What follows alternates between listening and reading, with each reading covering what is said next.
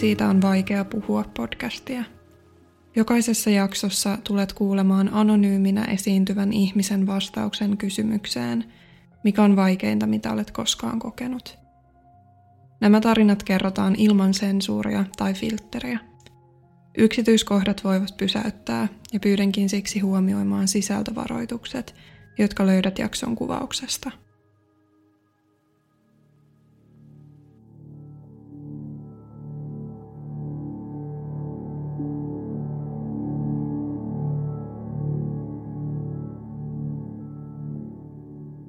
Mä en varsinaisesti ikinä ollut koulun niin kuin suurin fani, että oikeastaan mä en, en ihan hirveästi tykännyt aina mennä kouluun. Ehkä se johtui siitä, että mä olin kokenut jonkinlaista kiusaamista tai jotain siihen viittaavaa vähän jo alaasteella ja sitten vielä enemmän ehkä yläasteella, joten en ollut ennen tätä tapaustakaan niin kuin mitenkään silleen suhtautunut kouluun pelkästään positiivisesti. Sitten asia totta kai helpotti se, että mulla oli paljon hyviä kavereita koulussa ja heitä tykkäsin totta kai nähdä. Ja kyllä mä monista kouluaineistakin pidin, että olin tosi nörttikin niin kuin jossain asioissa, mutta ähm, en mä, mä en ole oikeastaan koskaan ollut sellainen ihminen, joka olisi jotenkin rakastanut koulua, että et ei ehkä jotenkin sen aikaiset opetusmenetelmät ja muutkin oli vähän erilaisia meidän koulussa siellä Jokelassa, niin meillä oli aika semmoinen niin kuin toksinen ilmapiiri, että oli paljon hyviä tyyppejä ja niin kuin paljon tosi mukavaa porukkaa, mutta sitten oli myös paljon porukkaa, jotka tavallaan kiusas muita ja ehkä yleisesti tavallaan vähän kaikkia. Että se niin kuin jotenkin, esimerkiksi mä muistan yhden tyypin, jo, jolle puhuttiinkin siitä – että hän kohteli muita vähän huonosti, niin perustelee asiaa niin, että hän kiusaa tasapuolisesti kaikkia. Ja tota, ehkä etenkin mulla tämä oli hankalaa, koska mä myös seurustelin samaa sukupuolta olevien tyyppien kanssa ja en ollut sillä tavalla niin kuin rajoittanut mun seurustelua tai muuta tiettyyn sukupuoleen. Ja sitten varsinkin siihen aikaanhan Suomi oli vähän erilainen maa, että ei oltu niin kuin näin, näin hyväksyviä myöskään sateenkaarisuhteita kohtaan, niin sitten mä koin siitä kiusaamista myös. Ja näiltä osin koulu ei tietenkään tuntunut aina kovin turvalliselta paikalta. Toki ne tuntemukset ehkä on vähän ristiriitaisia, koska tietysti siellä oli myös niin kuin mukavia tyyppejä oli myös mukavaa ja oli myös paljon tosi läheisiä ystäviä, mutta kokonaisuutena koulun ilmapiiri oli tosi huono. Meillä oli samassa Jokelassa siis yläaste ja lukio. Ne oli samassa rakennuksessa ja osittain oli samoja tilojakin, mutta pääosin tavallaan oli myös vähän jaettu sitä, että millä käytävillä oli yläasteikäisten luokat ja missä sitten lukio. Mutta varmaan niin kuin just tämän takia, että pieni paikkakunta, niin kuin haluttiin säilyttää kuitenkin myös oma lukio, niin jotenkin oltiin sitten yhdistetty nämä kaksi samaan silloin, silloin 7. päivä marraskuuta 2007, kun tapahtui tämä kouluampuminen, niin mä itse menin kouluun aika normaalisti siinä aamulla. Ja ähm, menin tonne yhteiskuntaopin ja historian luokkaan, missä meillä oli niin kuin, tunteja siinä aamulla. Ja sitten oikeastaan kesken niiden tuntien niin alkoi sitten tämä koulu ampuminen. Siinä, siinä oli tosi sekava ja epäselvä tilanne, että kuultiin omituisia ääniä. Ihan alussa ei ehkä voinut yhdistää, että ne on laukauksia. Vasta sitten kun ne tuli lähemmäksi, niin hahmotettiin, että ne on aseen laukauksia. Mutta totta kai opettajat keskenään niin kuin soitteli ja sai viestejä heti siitä alusta alkaen. Ja tuli myös kuulutus että kaikkien pitää pysyä luokissa. Eli tämä rehtori, rehtori Helena Kalmi teki tämmöisen kuulutuksen ennen kuin hänet sitten ammuttiin siellä koulussa. Ja me piilouduttiin meidän luokkaan, tietysti laitettiin ovi lukkoon, valot pois. Aika nopeasti yritettiin olla niin kuin siellä ei olisi ketään. Mutta tota, sen verran avattiin ovea, että kun tuli, tuli noita huutavia lukioikäisiä, jotka juoksi karkuun tätä kouluampujaa, niin, niin tota, me päästettiin niin kuin heidät sinne luokkaan sisään turvaan. Ja he tuli niin kuin suoraan siitä ammuskelutilanteesta. Ja sitten ehkä rankin kohta oli se, että ne laukaukset tuli lähemmäs meitä koko ajan. Ja ne meni myös viereiseen luokkaan, jossa oli äh, munkin esimerkiksi yksi sukulainen siellä. Ja siellä, siellä tota, kuului tosi paljon semmoista lohdutonta huutoa ja itkua. Ja tämä ampuja ampui siellä seiniä ja varmasti ne äänet on jäänyt aika selvästi. Ei niitä oikeastaan voi unohtaa, että se, se on jotain, mitä toivon, että kukaan ei joutuisi, joutuisi kokemaan sellaista.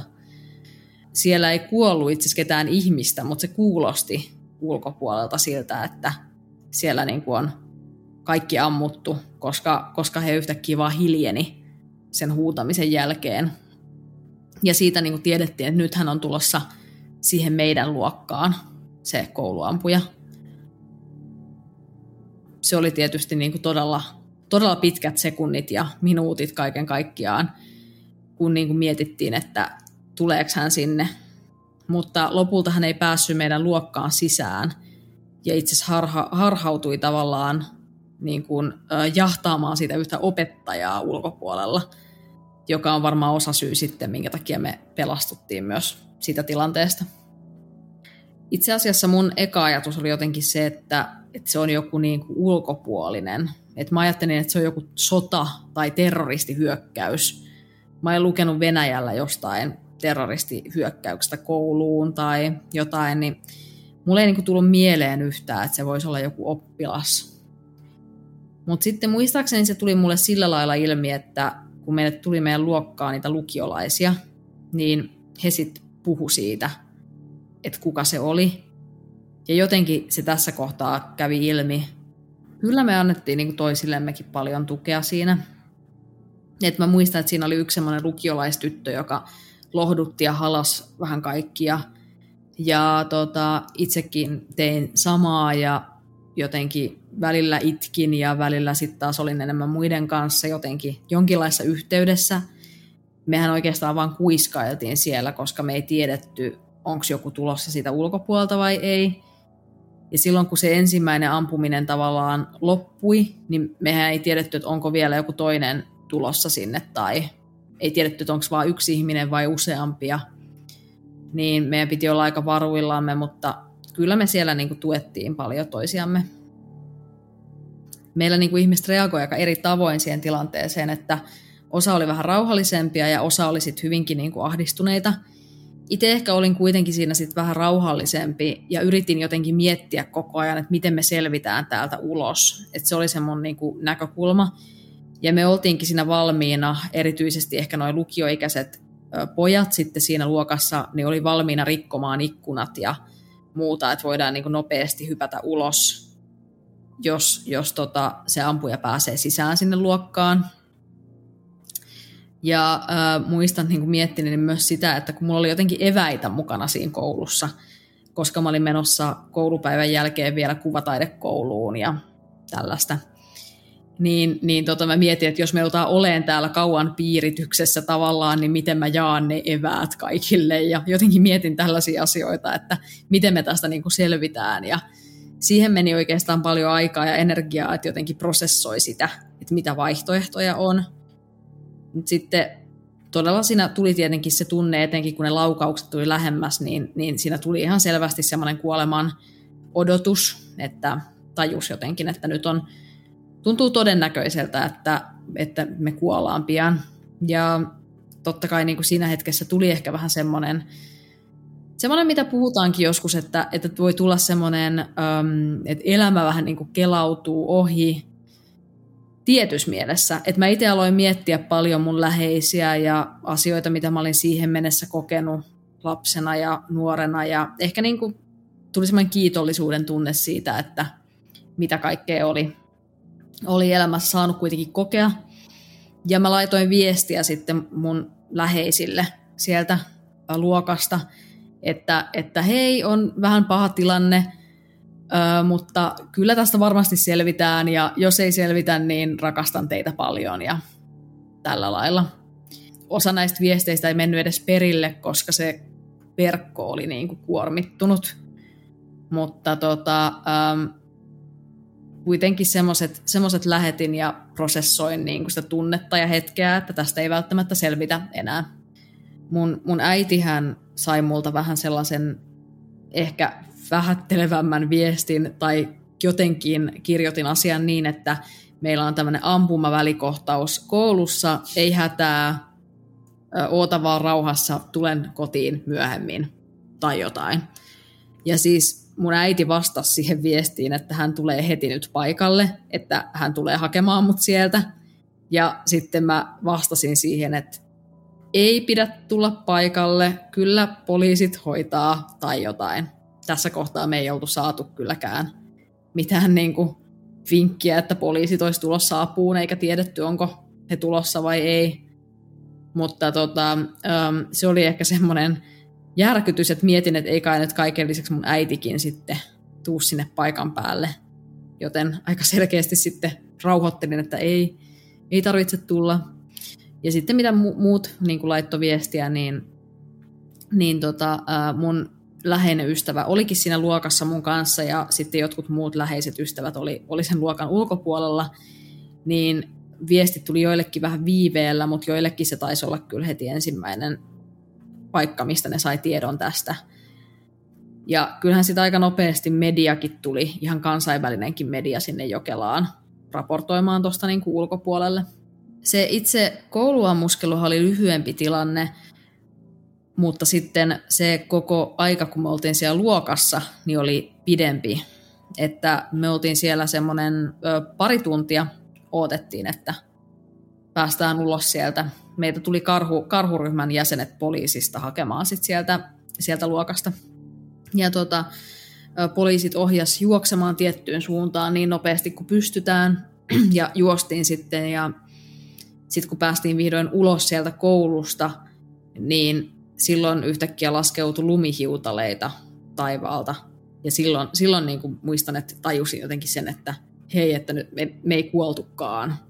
Että se jäi tosi voimakkaasti mieleen semmoisena yksittäisenä asiana. Eli sen ammuskelun jälkeen meidät vietiin tämmöiseen evakuointikeskukseen Pertun kouluun, tai siis meitä käskettiin juoksemaan sinne.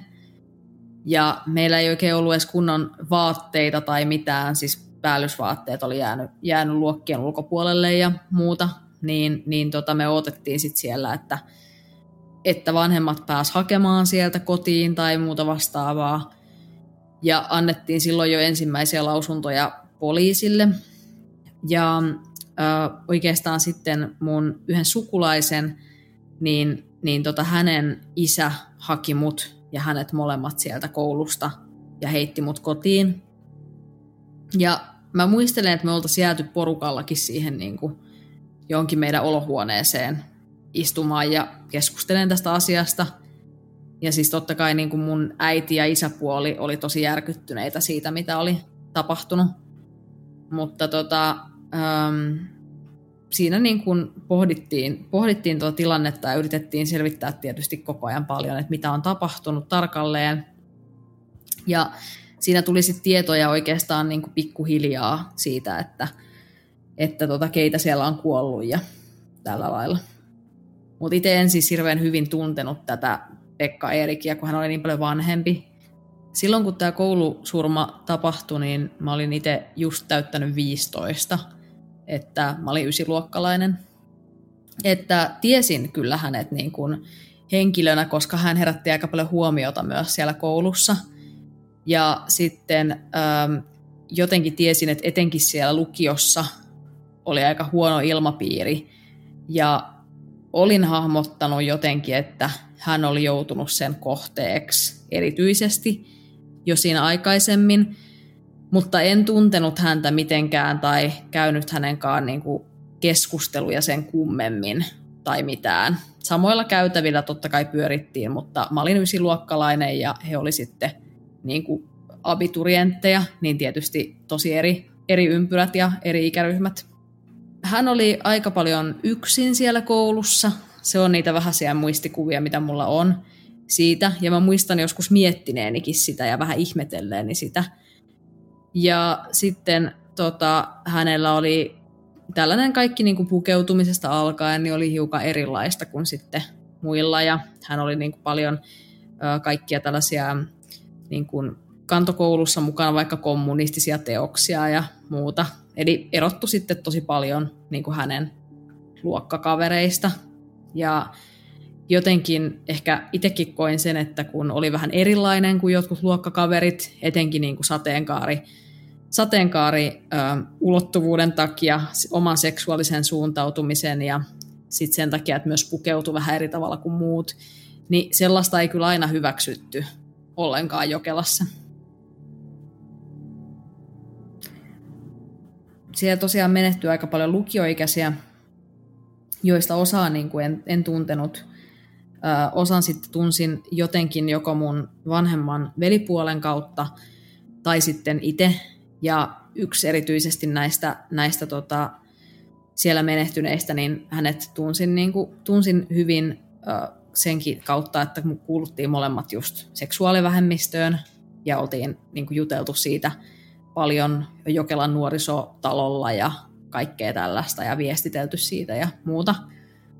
Ja tota, sitten siellä kuoli myös kouluterveydenhoitaja ja sitten yksi tämmöinen lapsen yksin huoltaja, joka oli tullut niin kuin aikuisopiskelemaan Jokelaan. Ja siis sitä mä niin kuin mietin jotenkin paljon, että ihan hirveän epäreilua. Tosi ihania ihmisiä menehtyi siinä ja ja niin kuin tällä kouluampujallahan oli myös semmoinen niin kuin viha tiettyjä ihmisryhmiä kohtaan, niin jotenkin mietin sitä, että vaikuttiko tämä siihen, että kun hänellä oli nimenomaan naisvihaa ja vihaa niin kuin homoseksuaaleja kohtaan, niin mietin välillä sitä, että vaikuttiko tämä siihen, ketä siellä kuoli, mutta en tiedä sitä. Kyllä mä pystyin aika nopeasti hahmottamaan sen, että se on oikeasti tapahtunut. Ja niin kuin aika lailla aloin heti käsittelemään sitä. Ja sitten oli myös aika niin kuin väsynyt olo, että keho oli ollut niin äärimmäisessä stressitilanteessa, että niin kuin oli aika semmoinen niin kuin fyysisesti ja henkisesti väsynyt olo. Mä oikeastaan tein niin, että mä silloin seuraavana päivänä niin lähdin heti tonne Tampereelle, jossa mulla on paljon sukulaisia ja ystäviä edelleen tänäkin päivänä niin mä menin sinne, koska meillä oli tietenkin vapaata koulusta. Luonnollisesti niin, niin tota, halusin päästä niin kuin pois jonnekin muualle. Ja sellaisen niin kuin ratkaisun mä sitten tein silloin. Ähm, ja olin niin kuin sitten muutaman päivän pois Jokelasta kokonaan, ihan eri ympäristössä. Se teki varmaan ihan hyvää. Se aiheutti tosi monenlaisia tunteita, että tietysti sitä surua ja se oli tosi musertavaa se suru. Ja mä en tiedä niin kuin, hahmottiko media tai aikuiset tai opettajat tai ketkään sitä aina niin, kuin, niin hyvin.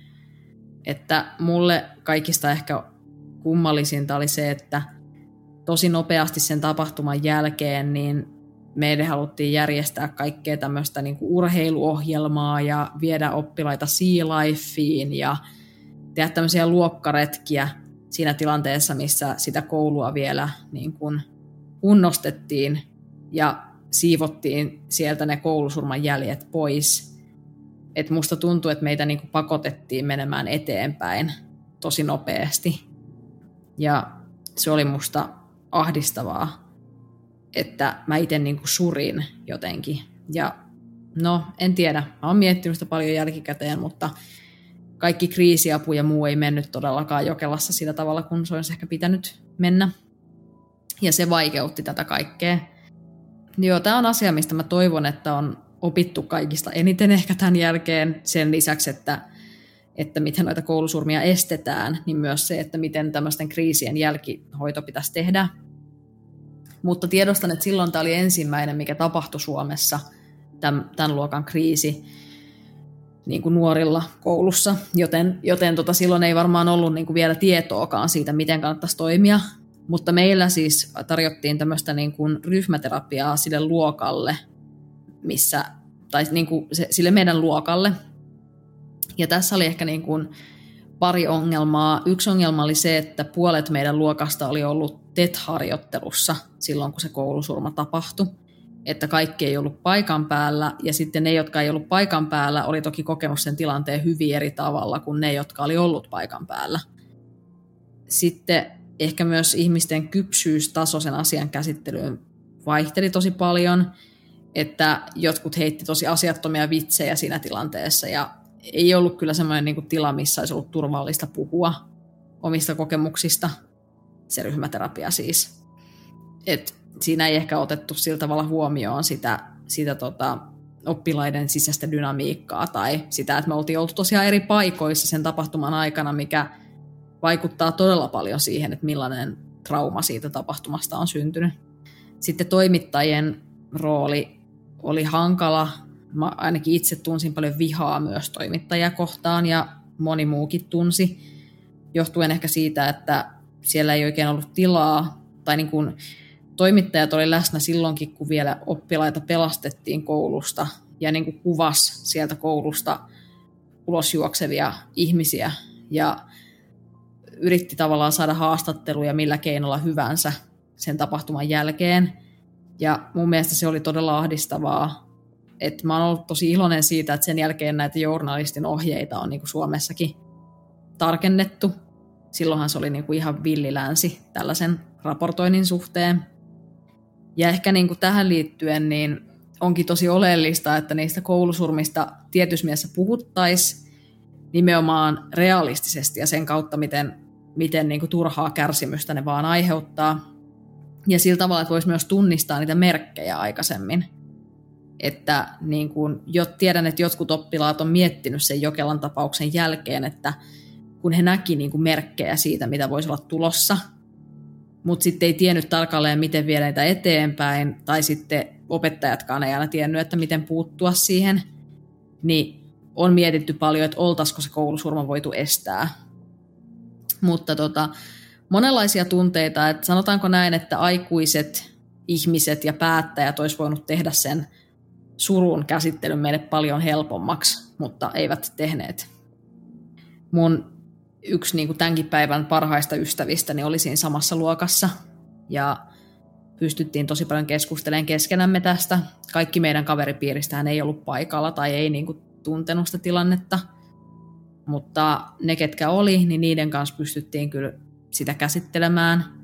Ja oli tietysti myös onni, että kaikki ei ollut siinä paikalla, koska me, jotka oltiin, niin oltiin kyllä todella huonossa voinnissa ja tarvittiin niin kuin myös kavereiden apua.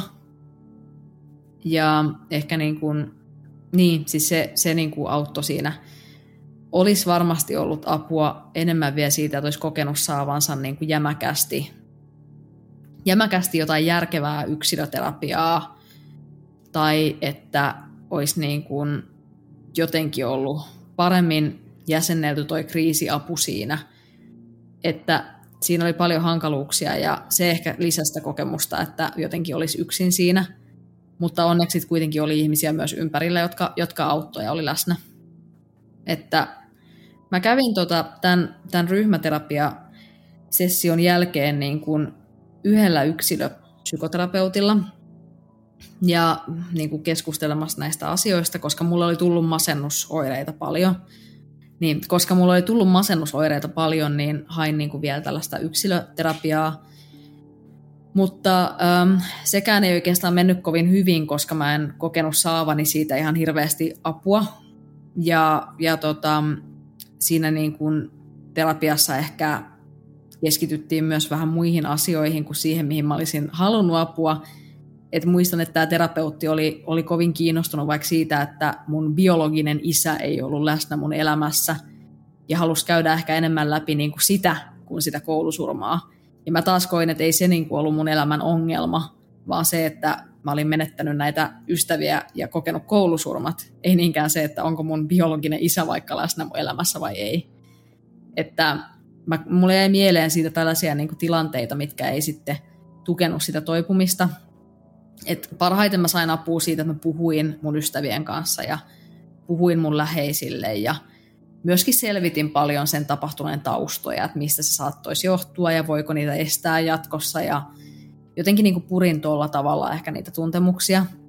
Mutta tästä huolimatta, niin kuin, niin kuin varmaan moni tietää, niin mä oon todella paljon yrittänyt niin kuin ajaa terapian ja psykoterapian saatavuutta. Et mä uskon siihen vahvasti hoitomuotona, mutta mulle silloin vaan itselle sattui pari yksittäistä huonoa kokemusta, joiden johdosta mä en niin kuin saanut sitten oikein kunnolla apua.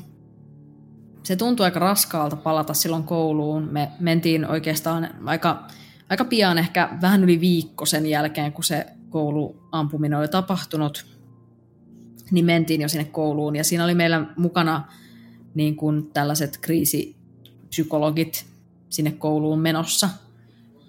Ja tavallaan niin kuin muistan, muistan itse, että ei se niin kuin sinänsä tietenkään, se niin kuin kuuluu asiaan, että tiedosti, että sinne kouluun pitää mennä, mutta tiedän myös ihmisiä, jotka ei koskaan palannut sinne tai ei pystynyt käymään koulua loppuun, että se oli niin voimakas se kokemus.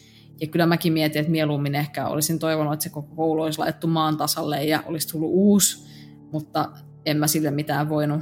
Kyllä se tilakin sillä tavalla oli traumaattinen. Ja sitten myöhemmin mä oon kerran esimerkiksi käynyt siellä yhden toimittajan kanssa siellä koululla. Ja tota, ähm, silloin, silloin tota, hän halusi kuvata mua siinä luokassa, missä mä olin silloin sen kouluampumisen aikana. Ja se oli esimerkiksi mulle edelleen tosi ahdistavaa silleen monta vuotta sen tilanteen jälkeen, että aika raskasta se kouluun paluu oli tietyssä mielessä. Ja sitten se ehkä vahvisti kokonaisuudessaan sitä mun ajattelua, että osan mun elämän tehtävästä täytyy tavallaan olla se, että näistä asioista lisääntyisi tietoisuus ja että noita koulusurmia voitaisiin estää ja että mielenterveyshoitoa tarjottaisiin sekä tekijöille että niiden uhreille. Koska tuota, huomasin, että kun se Kauhajoen tilanne tapahtui, niin tajusin, että nämä ei niin kuin välttämättä tule loppumaan, että näitä saattaa tulla vaan lisää, jollei sille tehdä jotain siitä, kun se tapahtui uudestaan, vaikkakin eri paikassa. Mä muistan, että se nimenomaan ehkä, se oli tosi järkyttävää ja mä aloin miettiä, että onko täällä niin mikään paikka enää turvallinen ja voiko kehenkään luottaa. Semmoisia ajatuksia tuli paljon, etenkin Ihmettelin myös sitä, että miksei tässä voitu oppia jotain siitä Jokelasta, että miksei sitä voitu estää sitä Kauhajoen tapahtumaa. Paljon niin kuin, kysymyksiä oli mielessä silloin kun tämä kaikki tapahtui, niin, niin kyllähän niin kuin mun iso tunnesta tekijäkohta oli viha. En mä oikeastaan tuntenut mitään muuta kuin vihaa. Ja sitten ehkä niin kuin tietynlaista kysymys, kysymystä tai semmoista, että miksi.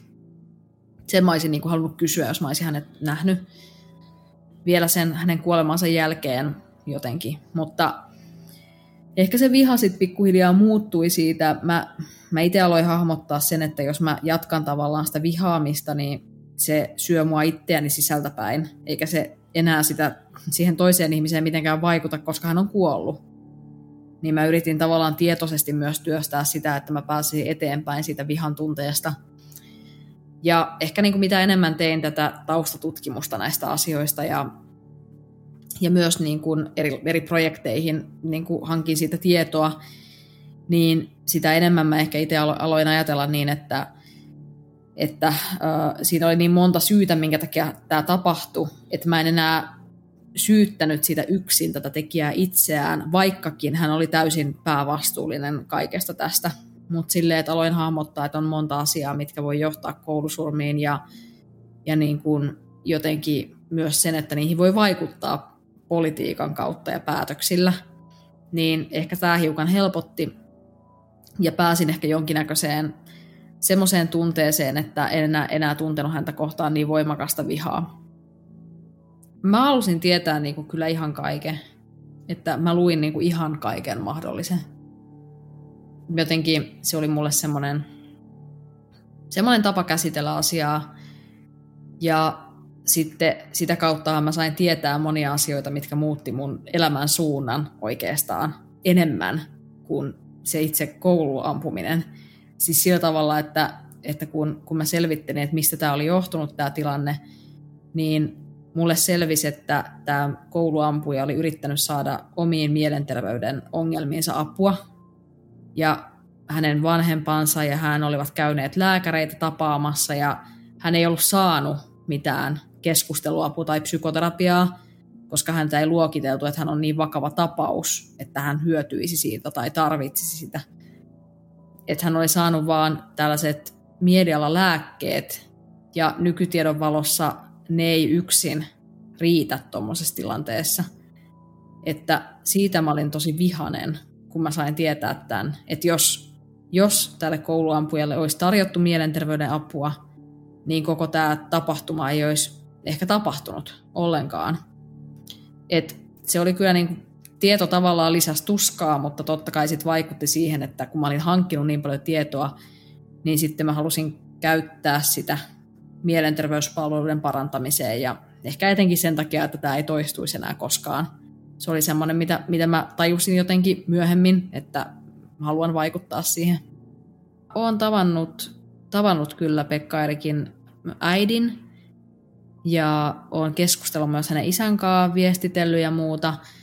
Ja olen ollut mukana myös tekemässä siitä tällaista dokumenttia.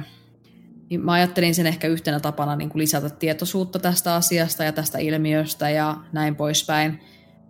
Jälkikäteen mä oon miettinyt, että semmoisessa mukana oleminen oli mulle niin kuin liian rankkaa todennäköisesti, että mun ei olisi ehkä pitänyt tehdä sitä.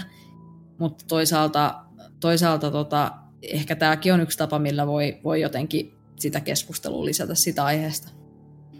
Mun mielestä hänen äitinsä oli tosi semmoinen lämmin, lämmin ja fiksu ihminen ja hän oli myös joutunut kokeen paljon kaikkea epäoikeudenmukaisuutta ja, ja virheitä ja hirveitä asioita sen jälkeen, kun tämä oli tapahtunut, koska näitä vanhempia syytettiin jollain tapaa tästä tapahtuneesta.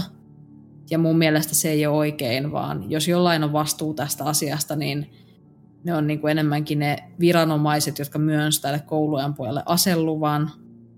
Ja se lääkäri, joka ei ohjannut häntä hoitoon. Ja niin kuin osittain myös koulun yhteisö ja henkilökunta, jotka ei nähnyt niitä varoitusmerkkejä tai, tai muuta.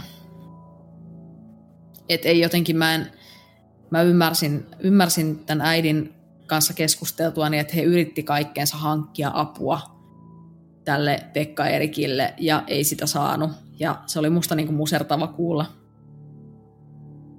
Silloin kun mä aloitin lukiossa, niin myös mietin sitä, että mihin lukioon meen. Mä olisin alun perin ehkä halunnut mennä Helsinkiin lukioon tai lähteä jonnekin muualle, mutta sitten mä ajattelin, että, että tota, mä jään sinne Jokelaan, koska monet ystävätkin jäi sinne ja se tuntui sillä tavalla niin kuin järkevämmältä vaihtoehdolta siinä elämäntilanteessa. Mutta periaatteessa lukioikäisenä mulla oli ehkä semmoinen yhdistelmä sellaista elämäniloisuutta ja halua niin kuin tehdä asioita ja sitten toisaalta voimakasta surua ja masennusta. Että muistan sen ajan niin kuin tosi ristiriitaisena ja etenkin ehkä niissä olosuhteissa, missä itse olin, niin oli aika vaikea toki, toki niin kuin kasvaa, mutta, mutta tota, ähm, yritin kuitenkin ottaa kaiken niin kuin irti myös, myös niistä lukiovuosista. Mä itse näen sen niin, että kyllähän se, ne koulusurmat, niin kyllähän ne vei totta kai sekä paljon hyviä ihmisiä maan päältä, omiakin läheisiä ja jotenkin aiheutti trauman, niin samallahan ne vei tavallaan multakin lapsuuden, että se loppui siihen tietyssä mielessä. Et e-, enhän, eihän se sellaisen kokemuksen jälkeen, niin ihminen ei tavallaan voi elää enää huoletonta elämää samalla tavalla kuin ehkä ennen sitä. Ja mä itse ainakin jouduin kasvamaan myös aikuiseksi tosi nopeasti, koska koulussa piti jatkuvasti niin kuin tukea muita ja oppia itsekin pärjäämään ja piti olla hyvin niin kuin herkkä ja empaattinen sille, mitä muut kokee, koska niin kuin joku kova ääni vaikka saattoi aiheuttaa sen, että kaikki niin kuin luokassa säpsähti ja joku saattoi alkaa yhtäkkiä itkemään kesken koulupäivän ja vaikka oltaisiin menty niin kuin näennäisen normaaliin, niin mikään ei ollut normaalia, että enemmänkin me niin kuin leikittiin siellä koulua, kun että me oltaisiin oikeasti käyty koulua hetken aikaa. Ja ehkä niin kuin mä itse ajattelen, että tämä vaikutti paljon, paljon totta kai niin kuin siihen, että äm, miten pysty elämään sitä lapsuutta ja nuoruutta, että et mulle tuli sitä masennusta ja muuta. Ja sitten tietysti tämä vaikutti mun aikuisuuteen sillä tavalla, että yksi tapa, minä pääsin ulos siitä masennuksesta, oli se, että mä päätin tehdä jotain näille asioille. Ja mä jotenkin halusin, että se on, niin kuin, se, on se, mitä mä voin tehdä. Jos mä voin jotenkin käyttää tätä, tätä niin kuin kokemusta siihen, että saadaan aikaan muutoksia, niin mä haluan niin kuin tehdä sen. Ja sitä kautta mä päädyin vaikuttaa tähän mielenterveyspolitiikkaan ja tekemään terapiatakuualoitetta ja, ja muuta. Ja näitä mielenterveysklinikka klinikkajuttuja ja sitten toisaalta myös vaikuttaa väkivallan vähentämisen rauhan puolesta, koska ihan sama millaista väkivaltaa se on, että onko se sota vai kouluammuskelu, niin mä ajattelin jo tosi lapsena, että kenenkään lapsen ei pitäisi joutua kokeen tällaista. Joten se vaikutti mun elämän suuntaan sillä lailla hyvin paljon. Ja, ja tämä auttoi mua myös ehkä toipumaan siitä tilanteesta, mutta jouduin aikuistumaan nopeasti ja käymään läpi niin kuin hyvin vaikeita tunteita ja, ja niin kuin ehkä muutuin varmasti erilaiseksi ihmiseksi kuin mitä musta olisi tullut ilman sitä tapahtumaa. Ö, outo semmoinen, mikä mulle, mikä mulle jäi siitä hetkellisesti, ei ole enää tätä, mutta mulla oli niin kuin tämmöinen, öm, niin kuin, mä pelkäsin asioita, mitkä voi tulla nurkan takaa, siis vaikka käytävillä käveleminen. Koska silloin, kun me juostiin ulos sieltä koulusta, niin se Jokelan koulu on semmoinen kulmikas. Ja joka kerta, kun meni niin kuin tavallaan käytävän loppuun, niin mä pelkäsin, että onko se ampuja sillä käytävällä, mihin mä juoksen tavallaan. Että tuleeko se sieltä nurkan takaa. Et jotenkin mä pelkäsin tämmöistä ja mä näin paljon painajaisia ja sellaista. Muahan ei henkilökohtaisesti haittaa yhtään se, että ihmisiä kiinnostaa ne asiat. Päinvastoin mähän itsekin etin kaiken mahdollisen tiedon näistä asioista silloin, kun se koulusurma tapahtui. Et se oli mulle niin kuin osa työstää sitä traumaa. Ja jos tavallaan näistä true crimeista ja koulusurmista ja muusta tietoa hakiessaan niin kuin ihmiset saa myös välineitä estää niitä, niin silloin se on mun mielestä ihan positiivinen asia. Et mun mielestä se ihmisen uteliaisuus ja tiedonjano on semmoinen, mitä ei voi niin kuin pysäyttää, mutta sitten pitäisi miettiä, että mitä informaatiota tarjotaan ja niin kuin millä tavalla ja miten se tehdään kunnioittavasti. Ja niin kuin, ehkä jotenkin, jos semmoinen, toisaalta niin kuin jos semmoinen näkökulma, mikä vaikka näillä uhreilla on tästä tilanteesta tai sivullisilla, niin jos se jää kertomatta, niin sekin on musta hankalaa, koska koska silloin se ainoa asia, mikä jää elämään, on niiden kouluampujien itse nettiin lataamat materiaalit tai muuta. Et toivon, että niinku nimenomaan tässä kuultaisiin tosi paljon niitä, niitä sen tilanteen jotenkin kokeneita ja sitten näitä asiantuntijoita ja tutkijoita. Ja sitä kautta niin tuotaisiin sitä, sitä tota, myös ilmi, että mikä se, mikä se koko tilanne on ollut. Et jotenkin se olisi myös tärkeää niiden koulusurmien ehkäisyyn, ettei tule kellekään sellaista väärää käsitystä siitä, että mi- mistä ne syntyy tai mitä niiden niin kuin vaikuttimet on, koska yleensä taustalla on niin kuin tosi surullisia ihmiskokemuksia. Ja jotenkin ähm, mulle ainakin on tärkeää, että mediassa niin kuin esitettäisiin ne sellaisina kuin ne on. Ja ensinnäkin niin kuin tämmöistä koulusurmista uutisoidessa, niin ainakin Jokelan kohdalla media otti vähän niin kuin käyttöön vaan valmiiksi tämän ampujan tekemään oman mediapaketin. Että hän oli jättänyt manifestin ja ö, tehnyt valokuvia, videoita, kaikkea tällaista itsessään, mistä hänet esitettiin tosi eri ihmisenä kuin mitä hän oikeasti oli. Et koulussaan hän oli semmoinen niin kuin aika yksinäinen ja jonkin verran kiusattu poika, ja hänellä oli niin kuin paljon itsetunto-ongelmia ja kaikkea muuta tätä, mitä myöhemmin ollaan saatu oppia niin kuin tämän, tämän tapauksen tutkimisen myötä. Mutta siinä hetkessä, kun tämä koulusoma tapahtui, niin mediahan julkaisi hyvin kritiikittömästi hänen omat tekemät materiaalit. Ja sellaisella rakennetaan tavallaan kuvaa siitä, että niistä koulusurmista voidaan tehdä jopa ihannoituja mediassa. Että joku saattaa, saattaa niinku katsoa sitä, että hei, että tämähän oli niinku voimakas teko jonkun ideologian puolesta tai muuta. Ja se on mun mielestä vaarallista, että silloin pitäisi, kun uutisoidaan näitä, niin pitäisi todellakin tuoda, tuoda semmoisella niin kuin lämpimällä tavalla esiin omaisten näkökulma, tutkijoiden näkökulma, sen tilanteen kokeneiden näkökulma ja suhtautuu niin kuin hyvin, herkästi ja sensitiivisesti siihen. Ja niin kuin näistä mikään ei oikein Jokelan kohdalla toteutunut, että se oli tosi isoja virheitä tapahtu. Kyllä silloin, kun tapahtuu vaikka Jenkeissä koulusurmia tai muualla maailmassa, niin kyllä sitä ehkä tulee itselle mieleen, mieleen se asia. Ja kyllä mä siis ihan myös niin kuin pidän tavallaan semmoisia omia hiljaisia hetkiä, kun mä kuulen semmoisia tai jotenkin ajattelen niitä ihmisiä, jotka siinä on menehtynyt ja jotenkin henkisesti ehkä toivon voimaa niille, jotka sitä kokee siinä hetkessä, vaikka, vaikka mä en voi sitä heille ilmaista välttämättä. Et kyllä se silleen on mulle merkittävää. Ehkä niin kuin surullista tietenkin on se, että miten arkipäivästä se myös on, että näitä tapahtuu. Suomessa onneksi ei ole hetkeä ollut, mutta muissa maissa on, on yhä edelleen aika paljon.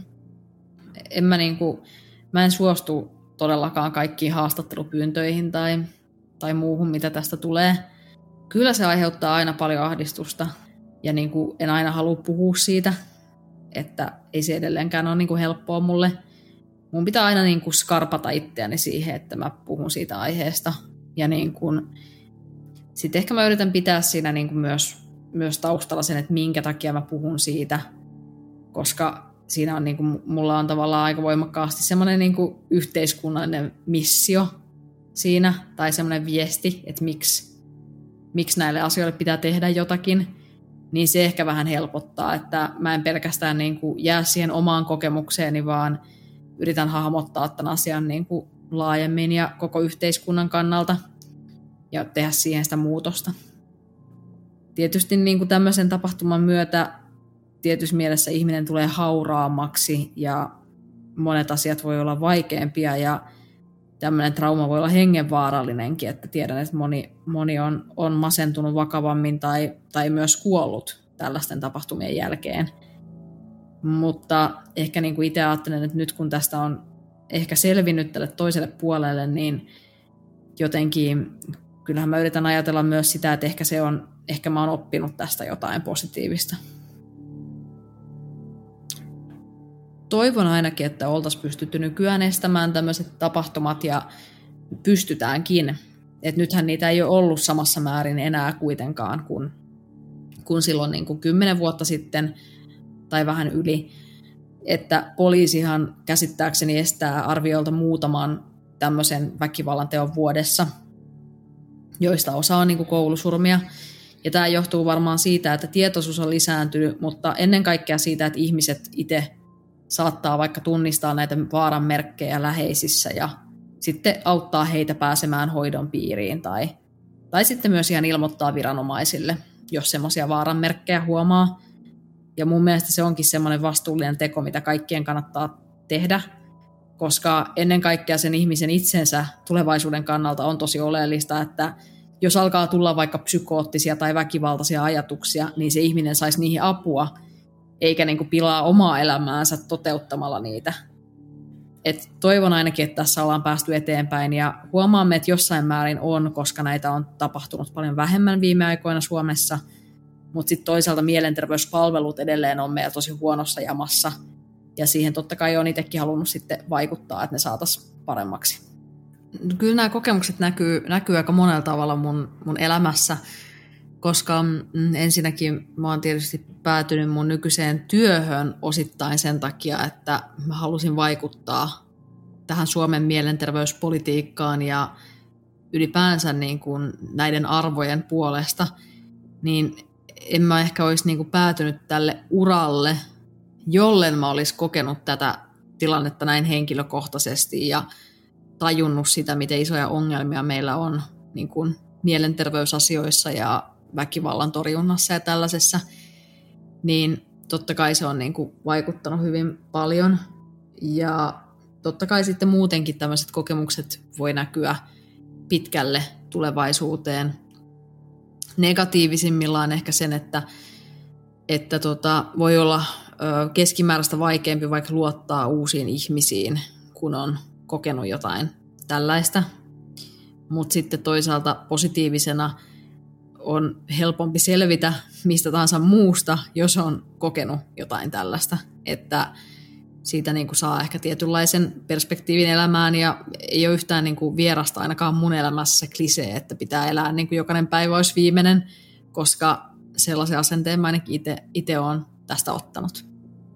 Kyllä mä ajattelen, että meidän velvollisuus on tehdä kaikkemme sen puolesta, että ihmisillä olisi hyvä olla Suomessa ja maailmassa. Ja mä toivon, että tämmöiset kamalat kokemukset, mitä on ollut, niin herättää myös meidät ymmärtämään, että me tarvitaan tällaisia mielenterveyspalveluita. Meidän pitää vahvistaa apua ihmisille. Jos ei anneta apua, niin se voi olla hengenvaarallista sekä sille mielenterveysongelmia kokevalle että jopa muille ihmisille. Ja jotenkin mä toivon, että se nousisi yhä enemmän. Ja onhan totta kai tässä tapahtunutkin nyt paljon, että mäkin olen vetänyt sitä terapiatakuukampanjaa ja aloitetta ja mielenterveyshoitoon pääsyn helpottamista. Ja monet kaupungit, niin kuin meillä Helsinkikin on mun valtuustoaloitteiden johdosta avannut avoimia mielenterveysklinikoita ja muuta. Mutta se työ on vielä kesken, joten mä toivon, että kaikki, joita tämä aihe jollain tavalla koskettaa, niin jotenkin pystyisi ajamaan sitä asiaa tai, tai niin kuin toivoon sellaisia muutoksia. Ja sitten yksi, yksi sellainen asia, mikä mulle on tärkeä, on myös tämmöinen kouluväkivallan ja koulukiusaamisen torjuminen, mikä liittyy kiinteästi tähän mielenterveyteen. Ja, ja niin kuin itse ainakin tunnistan, että meidän koulussa oli aika huono ilmapiiri. Toivon, että sen eteen voitaisiin tehdä enemmän, ettei semmoista ilmapiiriä olisi muissa kouluissa. Ja kaiken kaikkiaan niin kuin varmistaa, että lasten oikeudet ja ihmisoikeudet toteutuisi paremmin Suomessakin. Jos joku, joka tätä kuuntelee, on kokenut tällaisia väkivaltatilanteita tai, tai jotain traumaattista ja kamppailee niiden asioiden kanssa tai kokee vaikka masennusta tai mielenterveyden ongelmia, niin sen mä aina jotenkin haluan sanoa, että, että niihin nykyään on mahdollista saada apua ja mä ainakin itse on ollut niin syvissä paikoissa, että mä olin varma, että mä en niin kuin niistä pääse ylös enää, mutta tässä ollaan ja mä oon itse nykyään tosi onnellinen ihminen ja pystyn tekemään toivottavasti asioita sen puolesta, että muutkin vois paremmin. Että jotenkin se elämä on tosi iso lahja ja jos joku tunnistaa jotain näistä rankoista kokemuksista, niin kannustan tosi lämpimästi puhumaan siitä muille ja, ja niin kuin olemaan lempeä ihmisiä itseään ja muita ihmisiä kohtaan ja, ja hake, hakeutumaan apuun, että toivoa on ehdottomasti olemassa ja ei kannata luovuttaa.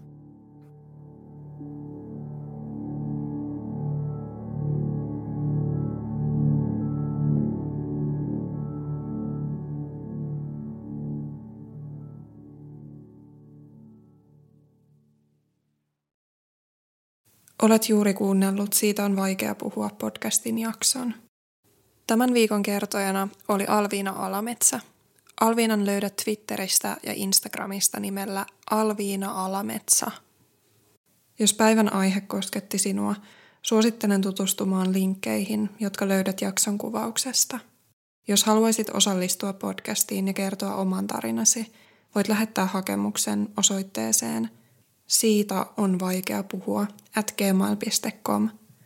Siitä on vaikea puhua podcastin löydät myös Instagramista nimellä Siitä on vaikea puhua. Sieltä löydät muun muassa kuvan esineestä, jonka haastateltava kertoi muistuttavan häntä jaksossa puhutusta aiheesta. Lisäksi sieltä löydät lisätietoa aikatauluista ja tulevista jaksoista. Kiitos kun otit aikaa päivästäsi kuullaksesi yhden ihmisen tarinan. Ensi kertaan.